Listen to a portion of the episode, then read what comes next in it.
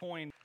Well, it was a uh, fun midweek weekend was the official term that we coined because um, we started on Wednesday and went through the weekend, and it was it was great. And uh, a couple of thank yous. A thank you um, to those of you that gave up time and uh, finances to help make Revive happen. It happened very quickly once CE announced that uh, Momentum was unfortunately canceled, and uh, it was it was a deflating moment because we all through uh, the summer, we started meeting in May, and we, we just kept saying, well, we still got momentum. Momentum's still happening. And then Jeff Bogue delivered me the awful news, and we immediately just started thinking of what we could do.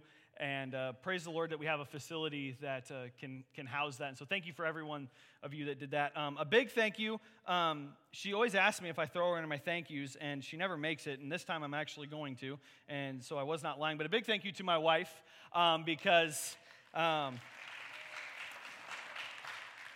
No words necessary. No, um, but uh, she makes countless sacrifices for our family, for the ministry, and, and it's awesome. And I wouldn't want a better helpmate in doing ministry, and I couldn't raise Sadie alone, so thank you. Um, um, also, a big thank you to Tristan Spooler. He is officially our 909 worship leader, and he's putting he has put in a lot of time and dedication in training students, and, and he is in charge of the worship for Revive. Uh, a big thank you to Noah Twombly, who, in, in addition to everything he's done for the church, he has also revamped the 909 tech area. So, a big thank you to Noah.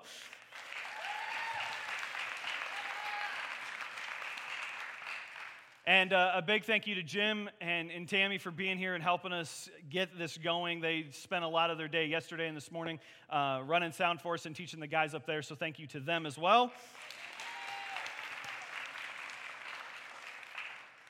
And then my lovely youth staff. If you're on youth staff, if you could stand up so that we know who you are.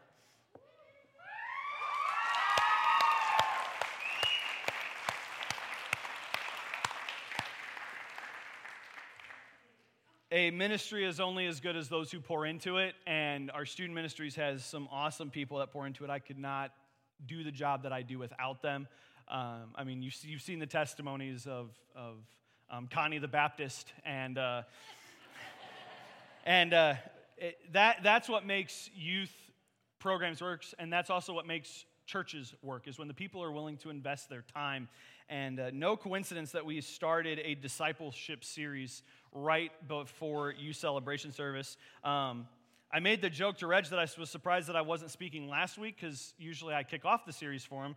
Um, but I'll take the second week, anyways. But uh, defining discipleship can actually be a very hard task to do. And thankfully, this morning, that's not what we're going to do. We're not going to unpack the whole uh, word, but we're going to move further in the discipleship series. And this morning, we're going to answer one simple question Why discipleship? Now, you'll notice if you look in your bulletin this morning, if you got a bulletin, there is still a spot for notes, but I have not given you an outline.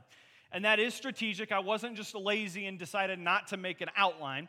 It was strategic, and that's because discipleship is going to look different for each person. Um, I can tell you how I do discipleship, but the people in your life might not respond the way that I do discipleship. And so my goal this morning is to tell you the why and how that Paul gives us in 1 Corinthians 10 31 through 11 1 and I simply want you to write down whatever the Lord brings to your mind about discipleship, people, process, whatever it is. I'll give you some clues as to how I do discipleship, and you can kind of piece together your own formula. Now, the way that we ask that question is very important. When you ask why discipleship, it encompasses everything of discipleship, all aspects of it. And asking why, I tell our students all the time, asking why is one of the most important things you can ask. Why are we going through a series on discipleship? Why spend the next six weeks talking about discipleship? Why is there a hole in the wall, right? Why is a good question to ask? It helps us understand things, right? And understand when things aren't correct and understand how we're going to get to an end, right? And so we always want to ask why. Importantly, we also want to ask why do we believe what we believe? Why do you do the things that you do? Why is an important question to ask. And discipleship is actually something that is very important to me, something that I'm very passionate about. And we're going to unpack most questions you can probably have about discipleship over the course of the next six weeks. But again, my goal this morning is to share with you why discipleship is important and look at what the Bible says to do about discipleship. So turn with me to 1 Corinthians 10 31. Uh, we're going to start there. Um, of course, when we're talking discipleship, we have to use Paul because Paul, I mean, the man lived and breathed discipleship. 1 Corinthians 10 31 to 11 says this So whether you eat or drink, or whatever you do, do all to the glory of God. Give no offense to Jews or to Greeks or to the church of God. Just as I try to please everyone in everything I do, not seeking my own advantage, but that of many, that they may be saved. Be imitators of me as I am of Christ. See, there's a pretty black and white statement that Paul gives us on how to do discipleship. And, uh, and that's where we're going to start. We're actually going to start at the end of this passage in, in 1 Corinthians 11 1. Notice what Paul says. He gives very easy instructions. We should be able to go home right after I say it. Be imitators of me as I am of Christ, right? Okay, book closed, we're done, right? It's easy. But that's not all, as always with Paul. Because if we unpack this, and if you really look at it, there's something that Paul is saying that I never caught until working on this sermon. Notice who Paul says to imitate. Paul doesn't say, Paul doesn't say, be imitators of Jesus. He says, watch me and I will show you how to follow Christ. He doesn't say, listen to me teach you how to follow Christ. He doesn't say, read what I post on Facebook and follow Christ and learn to follow Christ. He doesn't say, come to church and you follow Christ. He doesn't say, make sure you volunteer and you'll follow Christ. He doesn't say, read books and you'll learn to follow Christ. No, no, no. What does he tell them? He says, imitate me, watch me, be like me, do what I do, and you'll learn to follow Christ. Now, that's a bold statement, right? That takes a lot of weight, right? It's like, you, you want to know what Jesus looks like? You want to know how to follow? Watch me. I usually say, oh, yeah, you want to learn how to follow Jesus? Read this Kyle Idleman book, watch this video from Francis Chan, and you'll be good, right? I like to de- delegate, but Paul says, no, no, me. Look at me. What I love is Paul isn't challenging the Corinthians to simply read this letter. Again, he challenges them to watch. And you could, you could possibly argue that you can imitate through speech. Do as I say, not as I do. But what does everybody always see? what you do, right? Paul understood something here. And what I love is that Paul is so confident that his life will resemble Christ that he has no hesitation. There's no hesitation. And I, and I wanted to know what the original Greek looked like, and, and the, the scholars that, that translated this said usually what happens is when they're when they were scribing, if they ever had a hesitation, you could see the mark, just like us when we're writing with the pen and you're thinking, should I have written that? And then you just stop and there's kind of, there was no mark. It was, it was pounded, inscribed, like you could see the passion flowing from the way, from the way Paul wrote it. There was no hesitation from Paul saying, Watch me. But again, I go back to, I'm caught up on that. Paul didn't say, Follow Jesus.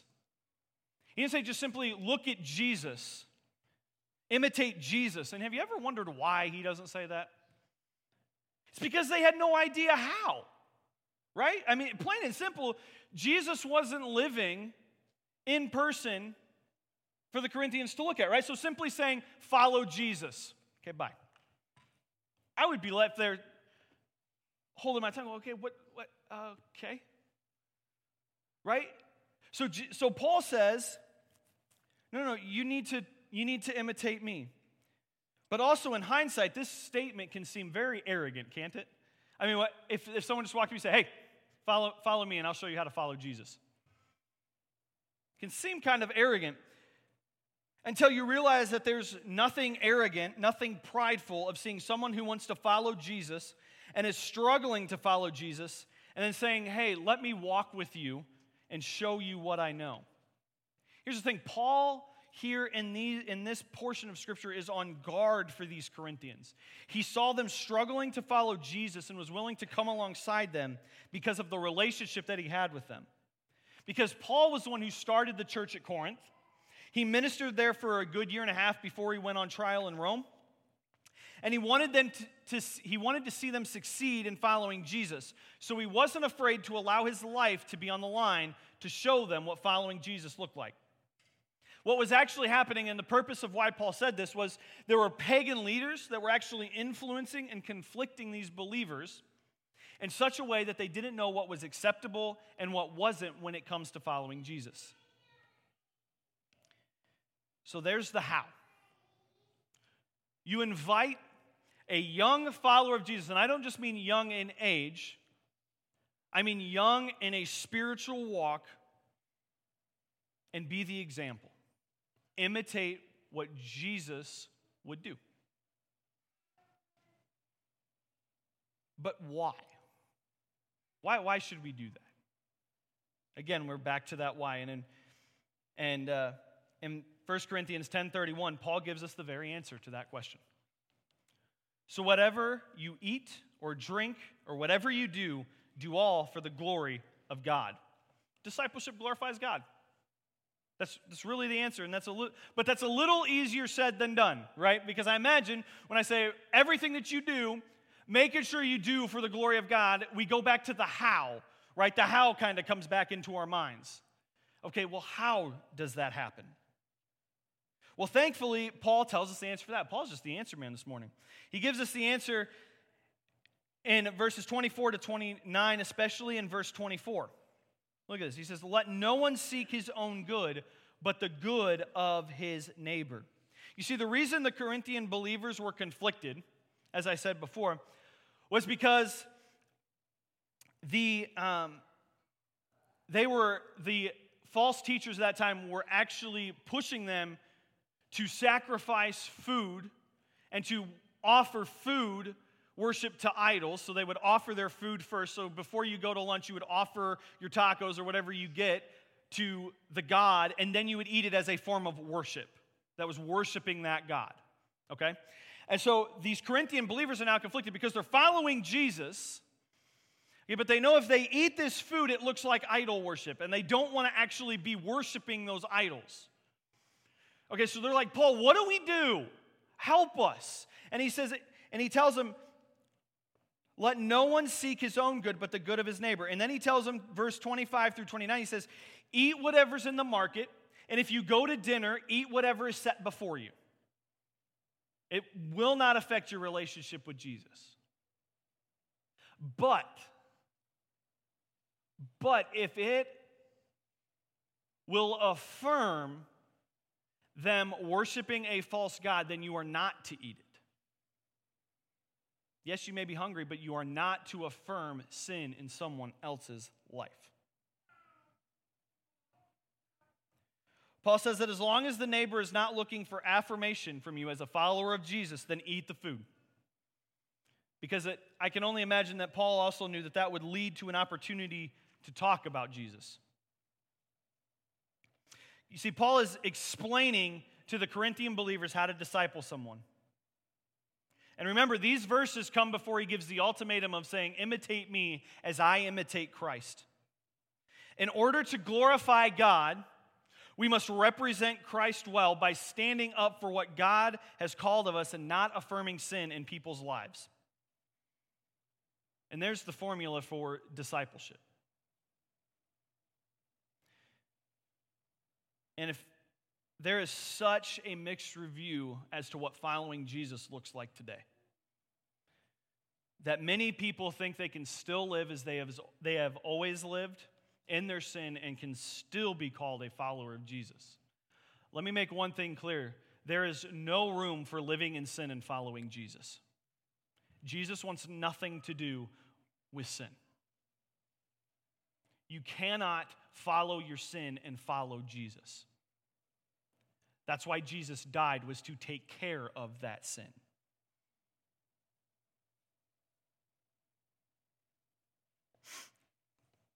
So, what I find, what I've also found is that it was never modeled for these people. I've got many friends, social media warriors that uh, that post how wrong I am for the views that I have, but I also realize that these people have never had anybody model for them what it truly looked like to follow Jesus.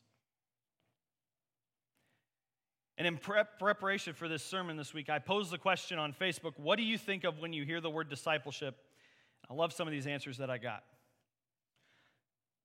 Allowing someone who is stronger in their faith to pour into my life and challenge me to become more like Jesus. Relationship of, of pointing and encouraging others to be like Jesus in daily living, application of truth to life. Working with someone, alongside with someone, investing in someone coming alongside and doing life together, discipling kids instead of strictly discipline, caring about heart change and pointing them to Christ rather than just focusing on changing the behavior. Asking the question, What is God telling you and what are you going to do about it?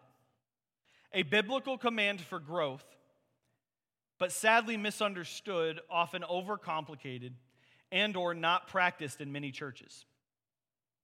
You know, that last one really stuck out to me. Misunderstood, overcomplicated, and not practiced in many churches.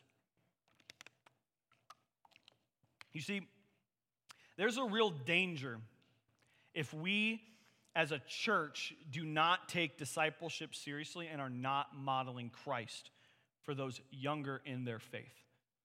And I'm not talking just teenagers, I'm talking people younger in their faith. See, I want to share with you a story. This is the beginning of my walk with Christ because discipleship is something very important to me. And because of what I'm going to share with you about my own walk with Jesus, the hope in sharing this story with you is that you will see the importance of making sure that everything you do brings glory to God by not seeking your own good, but the good of others. Because when I first gave my life to Jesus, it was in 2004. I was in middle school and I was, I was finally able to go to Acquire the Fire Youth Conference with my youth group. I really went because I wanted to get out of the house for a week and, and hear some awesome music and, frankly, just to be away from home. The last night of the conference, the newsboys were closing, and Peter Furler came to preach, as he usually always does. And I was in one of those moments, I was in an arena, I was actually in the RCA Dome. And it felt like Peter was talking directly to me, talking about filling your life with things that don't matter, pursuing all the wrong things in life. And he gave an altar call asking anybody that wanted to give their lives to Jesus to come forward. And my legs were like jello as I was both nervous and excited because of the way Peter talked. I was making the best decision of my entire life. And I, I went backstage and, and met with one of the, the counselors, and he was genuinely excited that I said I wanted to commit my life to Jesus. And he was so genuine that I let everything fly. Porn struggle, lying problems, self image problems. It was the first time that I had publicly admitted that I had a pornography problem to a stranger at a conference. All I knew is I wanted my life to be different, and he hugged me, prayed with me, and was so excited for me. Sounds pretty good so far, right? Sounds pretty good. But then I went back to my youth group, and I was still excited.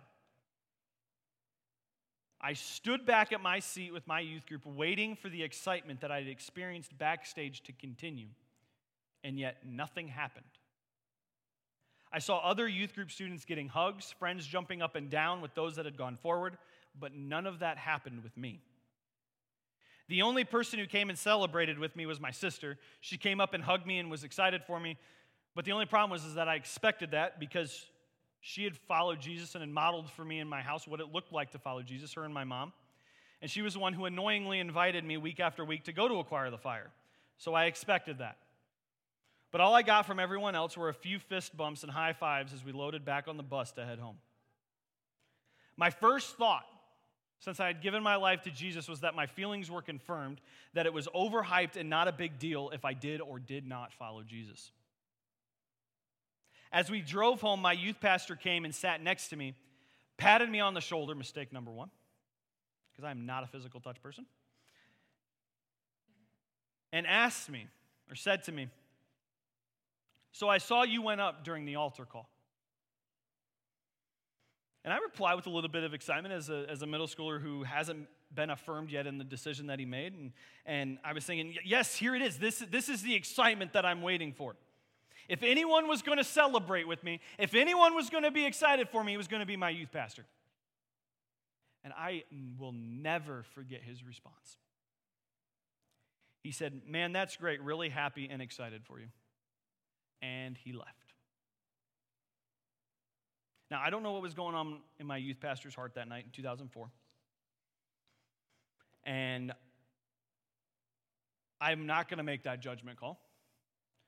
But all I do know is that my first experience and what it looked like to be a follower of Jesus was not good and actually made me not want anything to do with Jesus.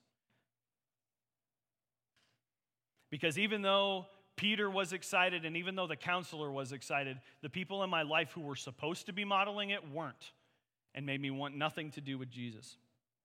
And as a result of that, I was never able to give up the things in my life that were standing between me and truly following Jesus until 2008 when Dan became the youth pastor in Kendallville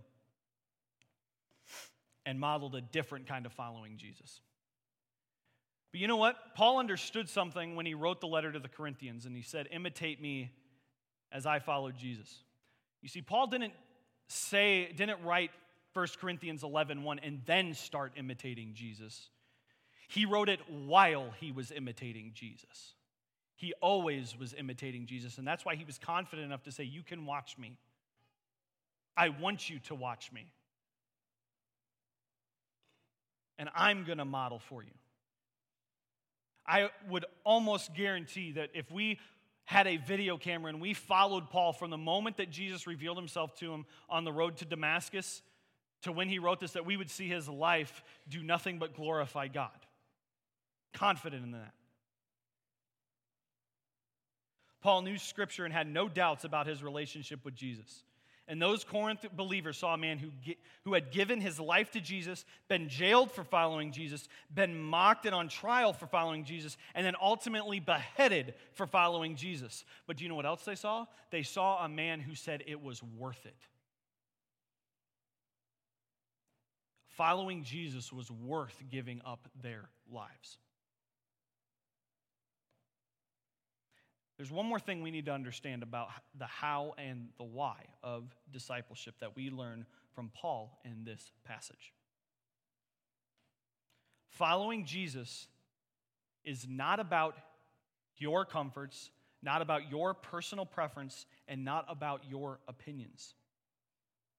Following Jesus, stay with me, has been and always will be about doing whatever we do for the glory of God here it is so that others will come to know Jesus.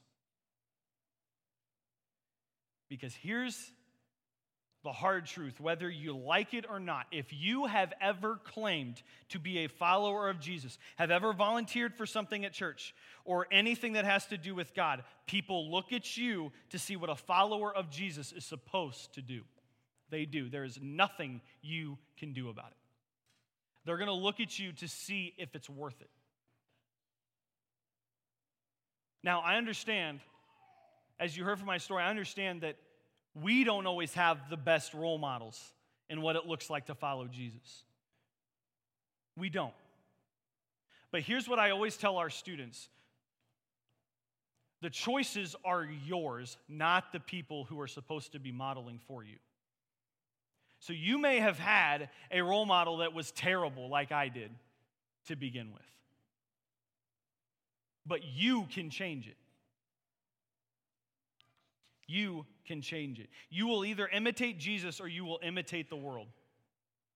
I hear all the time, I see on social media all the time, we want this change in this world. We want everyone to get back to God, and we're not imitating Jesus in what we're doing.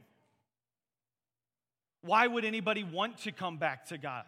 I see my old youth pastor in a lot of the discipleship that happens. And so you want to make sure that, that you're following Jesus, look at who's following you.